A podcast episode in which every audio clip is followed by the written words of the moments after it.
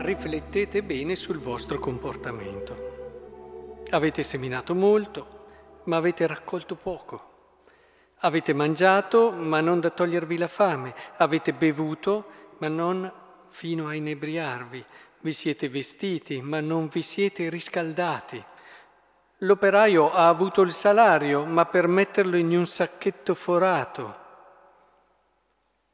Così dice il Signore degli eserciti, riflettete bene sul vostro comportamento.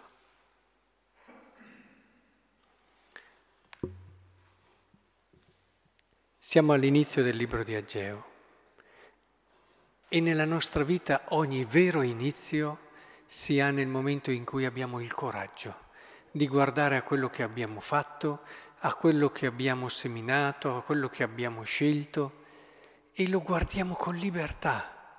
Certo, molto spesso questo nuovo inizio è generato da un'esperienza di bellezza, un'esperienza che ci ha fatto cogliere, intuire qualcosa, ci spinge in avanti, ma quante volte noi abbiamo lo stimolo ad andare da cose belle che abbiamo sperimentato, ma poi non, se, non ne viene niente, perché saltano tutte quelle che sono le nostre difese, le nostre barriere, le nostre paure, a lasciare ciò che abbiamo sempre fatto, la difficoltà magari ad ammettere anche errori o cose non fatte come avremmo dovuto.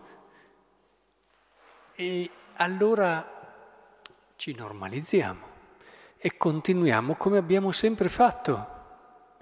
E e questo avviene tante volte nella vita, di tutti quelli che sono i semi che vengono messi nella nostra, gettati nella nostra vita, sono tantissimi quelli che purtroppo eh, finiscono sulla strada, finiscono, sono soffocati dalle spine, perché abbiamo dentro di noi tante resistenze a quella bella libertà di vedere quello che siamo e che abbiamo fatto, avendo anche l'onestà di dirci, beh, potevo fare anche meglio su questo, su questo, su quell'altro, e soprattutto quella fiducia di dire, bene, potevo fare meglio, comincio subito.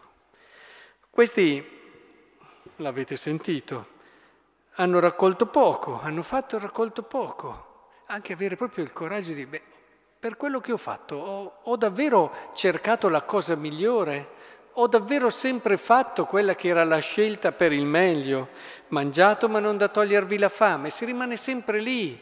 E così avete bevuto ma non fino a inebriarvi, rimaniamo in quella terra di mezzo dove non siamo eh, mai veramente e pienamente felici ma perché eh, vorrebbe dire mettere troppo in discussione, quante volte ci difendiamo, eh, il, la tranquillità che deriva dal fare le cose che conosco già, le cose che ho sempre fatto, la sicurezza che è una poi pseudo sicurezza, che deriva dal, dal non mettere in discussione. Le grandi persone sono quelle che sanno davvero mettersi in discussione e che quando hanno anche raggiunto un obiettivo sono già lì pronte a guardare che cosa potevano fare meglio per raggiungere l'obiettivo successivo. E, ed è importante avere uno stile di questo tipo che ci permette davvero di rendere la nostra vita un nuovo inizio. Non so se, perché vi faccio un po' capire come si sta in questa condizione, si sta bene. Eh, ci sono tante persone che quando iniziano qualcosa hanno sempre bisogno, perché l'iniziare qualcosa dà realmente un'ebbrezza e un senso di bellezza, di guardare avanti, di fiducia grandissimo. Molte persone vivono questo momento, poi um, si placano e, e, e si normalizzano subito. Invece se noi davvero, e, e, me lo dicono, ma mi piacerebbe essere all'inizio, essere sempre all'inizio di qualcosa. Sì, lo puoi fare, puoi rendere la tua vita un continuo inizio. Ad esempio nella vita degli sposi eh, non è che un continuo inizio voglia dire che cambiamo moglie o marito, ma come diceva Chesterton, il vero nuovo e sempre inizio di una vita degli sposi è sposarsi sì tante volte, ma sempre con la stessa donna. È riscoprire l'ebbrezza dell'inizio, sì, ma perché hai la capacità di rimetterti in gioco con la stessa persona che mantiene fresco il rapporto e giovane.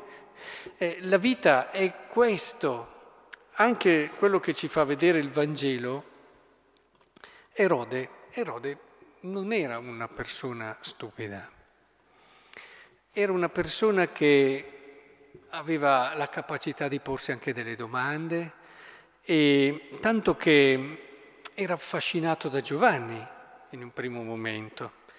E dinanzi a questi, a questi avvenimenti di Cristo, ecco che allora riflette, dice, ma quel fascino che aveva Giovanni, però Giovanni l'ho fatto uccidere io, decapitare io. Chi è dunque costui del quale sento dire queste cose? E quindi desiderava, cercava di vederlo, dice il Vangelo di oggi.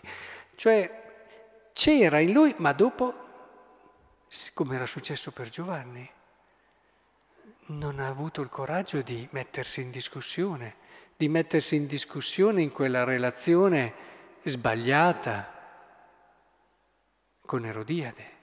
Non ha avuto il coraggio di mettersi in discussione dopo con Cristo e intuiva le cose, ma guardate che non è molto distante da noi, magari noi non abbiamo ucciso nessuno, intendiamoci, però la dinamica, intuiamo qualcosa, vediamo qualcosa che mi sta lì, ma poi dopo ci sarebbe da muovere troppe cose, quindi